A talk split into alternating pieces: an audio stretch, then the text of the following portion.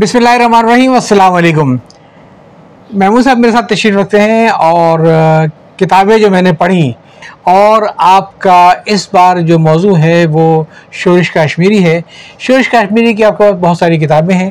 شورش کاشمیری کی لکھی ہوئی، شورش کاشمیری صاحب کے بارے میں لکھی ہوئی۔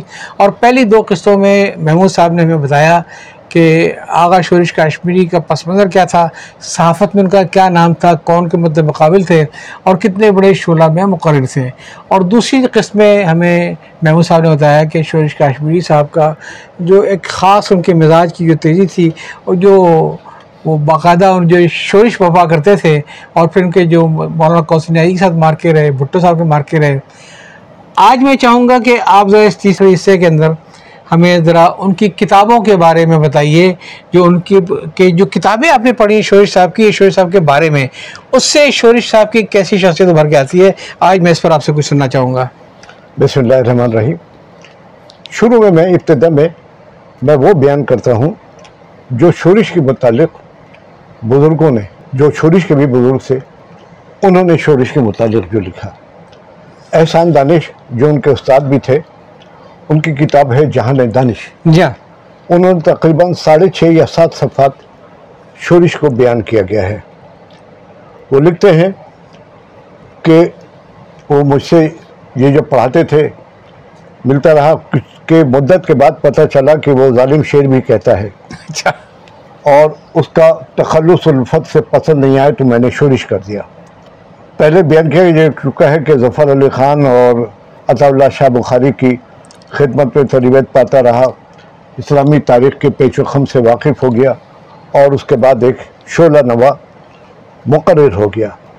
جیل گیا جیل کی سختیاں برداشت کی اور جب وہ جیل سے راہ ہوتا تو اس کا جنوب پھر اسی طرح آزاد ہو جاتا۔ صحیح۔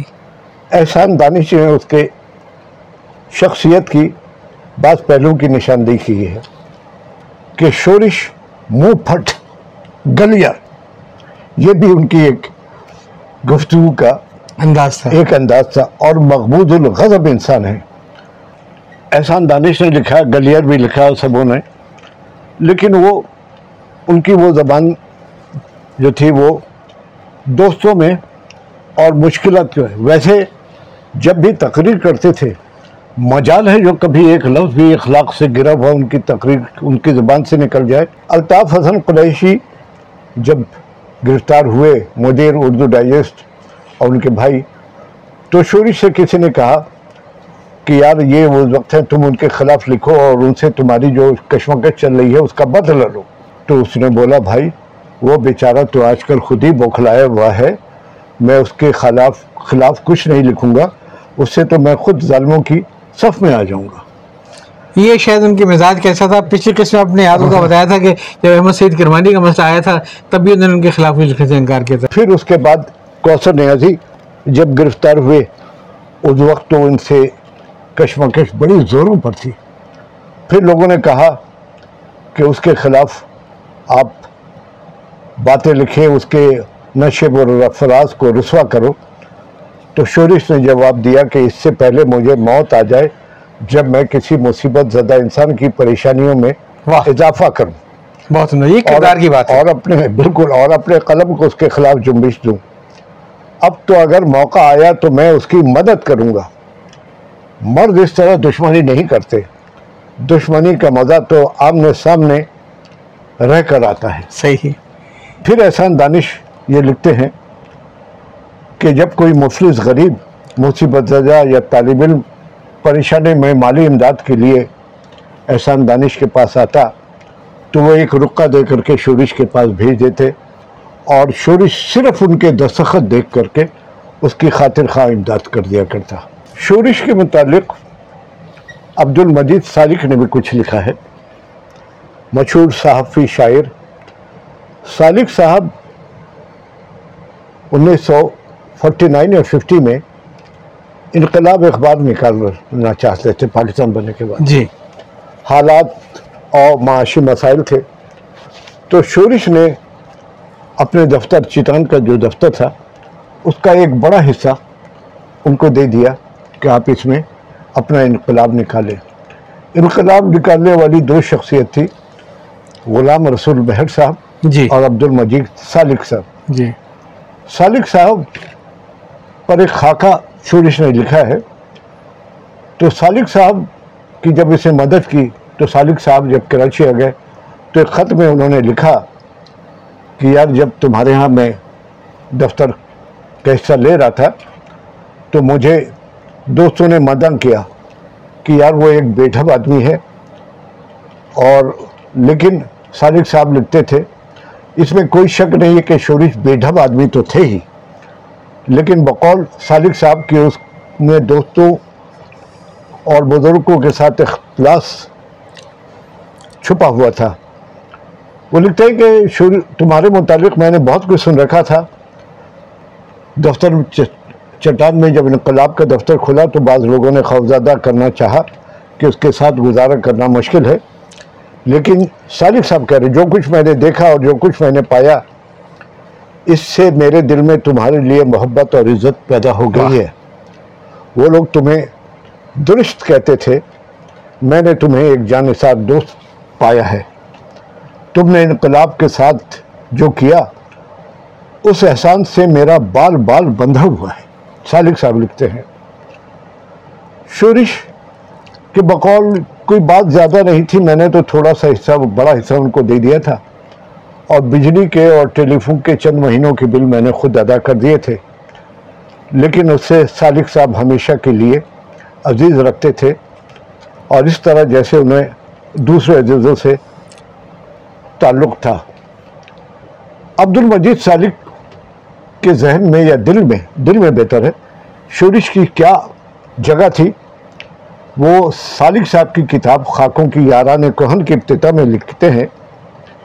یہ کتاب آغا شورش کے توائی ڈالنے کی وجہ سے صرف چند روز میں لکھی گئی ہے۔ اس لیے اگر اس میں کچھ ایسے سقم نظر آئیں جو اہل ذوق کے نزدیک میرے اسلوب، تحریر کے شائع نہ ہوں، تو ان کی ذمہ داری اسی بلائے اسی بلائے بے درما کے سر ہے، جس کو شورش کہتے ہیں اور جس کی کسی ضد سے میں سرتابی نہیں کر سکتا۔ یہ الفاظ ظاہر کر رہے ہیں کہ سالک صاحب شورش کے بزرگ تھے لیکن بزرگوں سے بات منوانے کا سلیقہ بھی شورش کو بخوبی آتا تھا۔ شورش کا مزاج بھی کچھ عجیب تھا۔ کبھی کبھی اپنے انتہائی مخالفین کے لیے وہ جذبہ پیدا ہو جاتا جو دوستوں میں بھی مشکل سے ہوتا۔ تقسیم ہند سے پہلے ان کے ایک ساتھی تھے عبداللہ ملک۔ عبداللہ ملک صاحب جی۔ ان کی ایک آپ بیتی ہے، پرانی محفلیں یاد آتی ہیں، آ رہی ہیں۔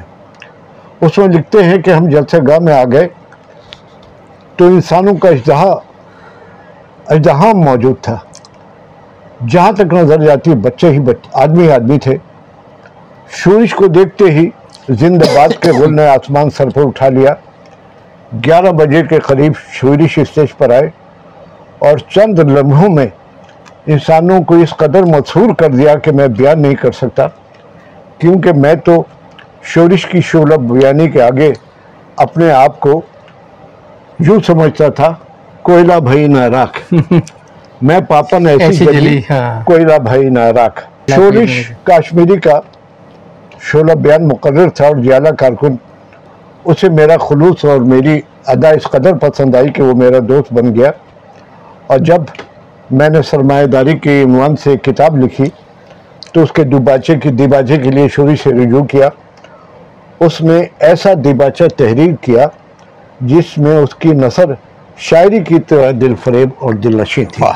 یہ شورش کاشمیری مسجد شہید گنج کا ایک نمایاں کردار تھا۔ شورش کا ابتدائی تعلق مجلس احرار سے تھا جس کے اندر سامراج سے دشمنی رگو پے میں سرایت کر گئی تھی۔ ابوالکلام آزاد، حسین مدمدی عطاف اللہ بخاری اور چودھری، افضل حق اس کے محبوب تھے، جن کا اسلوب وہ اپنایا اس نے۔ شورش کی طبیعت بھی عجیب تھی۔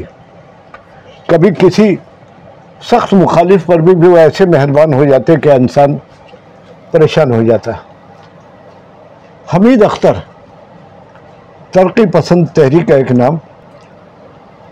پنڈلی سازش اکیاون کی تھی، اس کے کرداروں میں تو حمید اختر نہیں تھے۔ پندرہ کردار سے اس کے۔ ظفر اللہ پوشنی جو اس کے کردار سے انہوں نے لکھی کتاب، پندرہ۔ لیکن اس کے کچھ دنوں بعد ان کو بھی گرفتار کر لیا گیا۔ یہ کالم میں انہوں نے لکھا کہ ایک پیشی کے بعد ہم لوگ جانے لگے تو بہت بھوکے تھے ہم۔ پولیس والے بھی بہت بھوکے تھے۔ پیسہ نہ پولیس والوں کے پاس تھا، نہ میرے پاس تھا۔ تو حمید اختر نے بولا، چلو کافی ہاؤس لاہور کا جو ادیبوں کی آماجگاہ تھی وہاں چلے۔ کہ وہاں گئے تو شورش کاشمیری مل گئے۔ شورش کاشمیری نے تو حمید اختر کو دیکھ کر کے دو چار تو دوستانہ انداز میں گالیاں دی اور کاؤنٹر والے سے بولا ان سب کو کھلاؤ پلاؤ اور سب کا بل میں ادا کروں گا۔ یہ ان کی حالانکہ حمید اختر سے نظریاتی اختلاف تھا۔ نظریاتی اختلاف تھا دوست تھے۔ اور شورش کی پر ایک واقعہ، حبیب جالب نے اپنی کتاب جالب بیتی میں لکھا ہے۔ وہ لکھتے ہیں، ایک دن میں دفتر چیتان کی طرف جا رہا تھا، تو لکشمی چوک کے قریب پولیس والوں نے اس کا رکشہ روکا، اس کو رکشے سے اتارا، اس کی تلاشی بھی لی۔ بہت غصہ آیا اس کو اور میں چٹان کے دفتر پہنچ گیا۔ شوری صاحب اپنی کسی مشین کا پرزہ ٹھیک کر رہے تھے۔ انہوں نے بولا، بیٹھ جاؤ۔ بیس منٹ ہو گیا، وہ ٹھیک کرتے رہے۔ حبیب جالب کہہ رہا تھا یار، کس مصیبت میں پھنس گیا؟ اس نے بولا، بیٹھے رہو. ایک گھنٹے بعد پرزے کی ٹھیک کر لیا انہیں، اس کے بعد انہوں نے بولا، چلو آؤ. اور اس کے بعد وہ وہ نکلے اور جہاں پولیس والے کھڑے تھے، وہاں پہنچ گیا۔ شوری جاتے ان پہ گرج پڑا اور ان سے کہا کہ، یہ کیا تم نے پولیس راج لگا رکھا ہے؟ تم جانتے ہو یہ حبیب جالب ہیں، ان کی تلاشی لی میں تم کو معروف نہیں کروں گا۔ وہاں لوگ اکٹھا ہو گئے شورش کا اپنا انداز تھا۔ وہ بہت باروب شخصیت کا مالک تھا اس نے پولیس والوں کو گالیاں دینا شروع کر دی۔ گلیئر تو احسان دانش لکھ ہی چکے ہیں۔ ہاں۔ اور وہاں پولیس والوں نے ان کو ٹانگے پہ بٹھا کے تھانہ گوال منڈی لے آئے۔ وہاں ایس ایچ او بیٹھا ہوا تھا شورش نے اس پر بھی چڑھائی کر دی ادھر ادھر فون کر دیا۔ امروز سے بھی فوٹوگرافر آ گیا۔ مجید نظامی نوائے وقت کے ایڈیٹر ان سے رابطہ بھی ہو گیا اور سب تھانے والوں کو مصیبت پڑ گئی ہے کس مصیبت میں پڑ گئے۔ شورش نے کہا، ان پولیس والوں پر مقدمہ چلاؤ۔ ایس ایچ او نے بہت معافی مانگی، لیکن وہ نہ مانے۔ اور اس کے بعد یہ جب گھر چلے گئے تو چیف سیکرٹری پنجاب کا فون آیا۔ اس کو بھی خبر ہو گئی۔ پھر بھٹو صاحب جو وزیر اعظم تھے، ان کو خبر ہوئی انہوں نے شورش کو فون کیا کہ بھائی جالب کو کوئی چوٹ ووٹ نہیں لگی ہے۔ لیکن یہ کہتے تھے کہ ایس ایچ او کو معطل کرو۔ تو آخر اسے معطل کروا کے ہی دم لیا انہوں نے۔ ایک اور مشہور صحافی گزرے ہیں نصر اللہ خان جو حریت اخبار کا آدھا برس کا کالم جی، جی، لکھا جی۔ کرتے تھے۔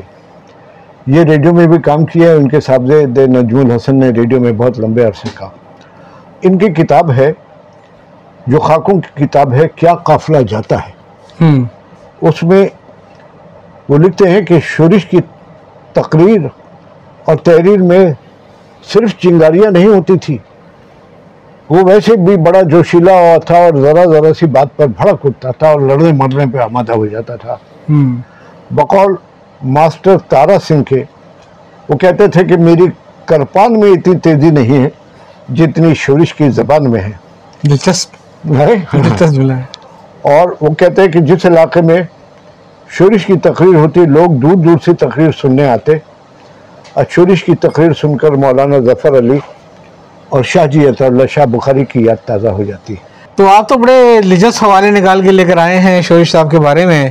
اور مجھے ماسٹر تارا سنگھ کا جملہ بڑا پسند آیا کہ اتنا تو میری کرپان میں بھی کاٹ نہیں جتنا کہ کی زبان میں کاٹ رہی ہے۔ اور اپنے عہد میں ان کی واقعی جو شورش صاحب کی عظمت تھی وہ یہی تھی ہے کہ وہ یاروں کے یار بھی تھے وہ دشمنیاں نبھانا بھی جانتے تھے اور دوستیاں نبھانا بھی جانتے تھے۔ اور کبھی کبھی دشمن پہ مہربان بھی ہو جاتے تھے۔ دشمن بھی مہربانی مطلب دشمنی میں ایک سلیقہ ایک رکھا سلیقہ اپنا رکھا۔ کہ کبھی گرے ہوئے کو نہیں مارا۔ تو میں خیال آپ کا یہ سلسلہ گفتگو چلتا رہے گا۔ تو آج تو ہم اس کو یہیں پہ روکتے ہیں۔ اس کے ساتھ ہی میں یاد چاہتا ہوں پھر انشاءاللہ چوتھی اور آخری قسم میں آپ کے سامنے پھر حاضر ہوں گے۔ یاد چاہتا ہوں۔ اللہ حافظ۔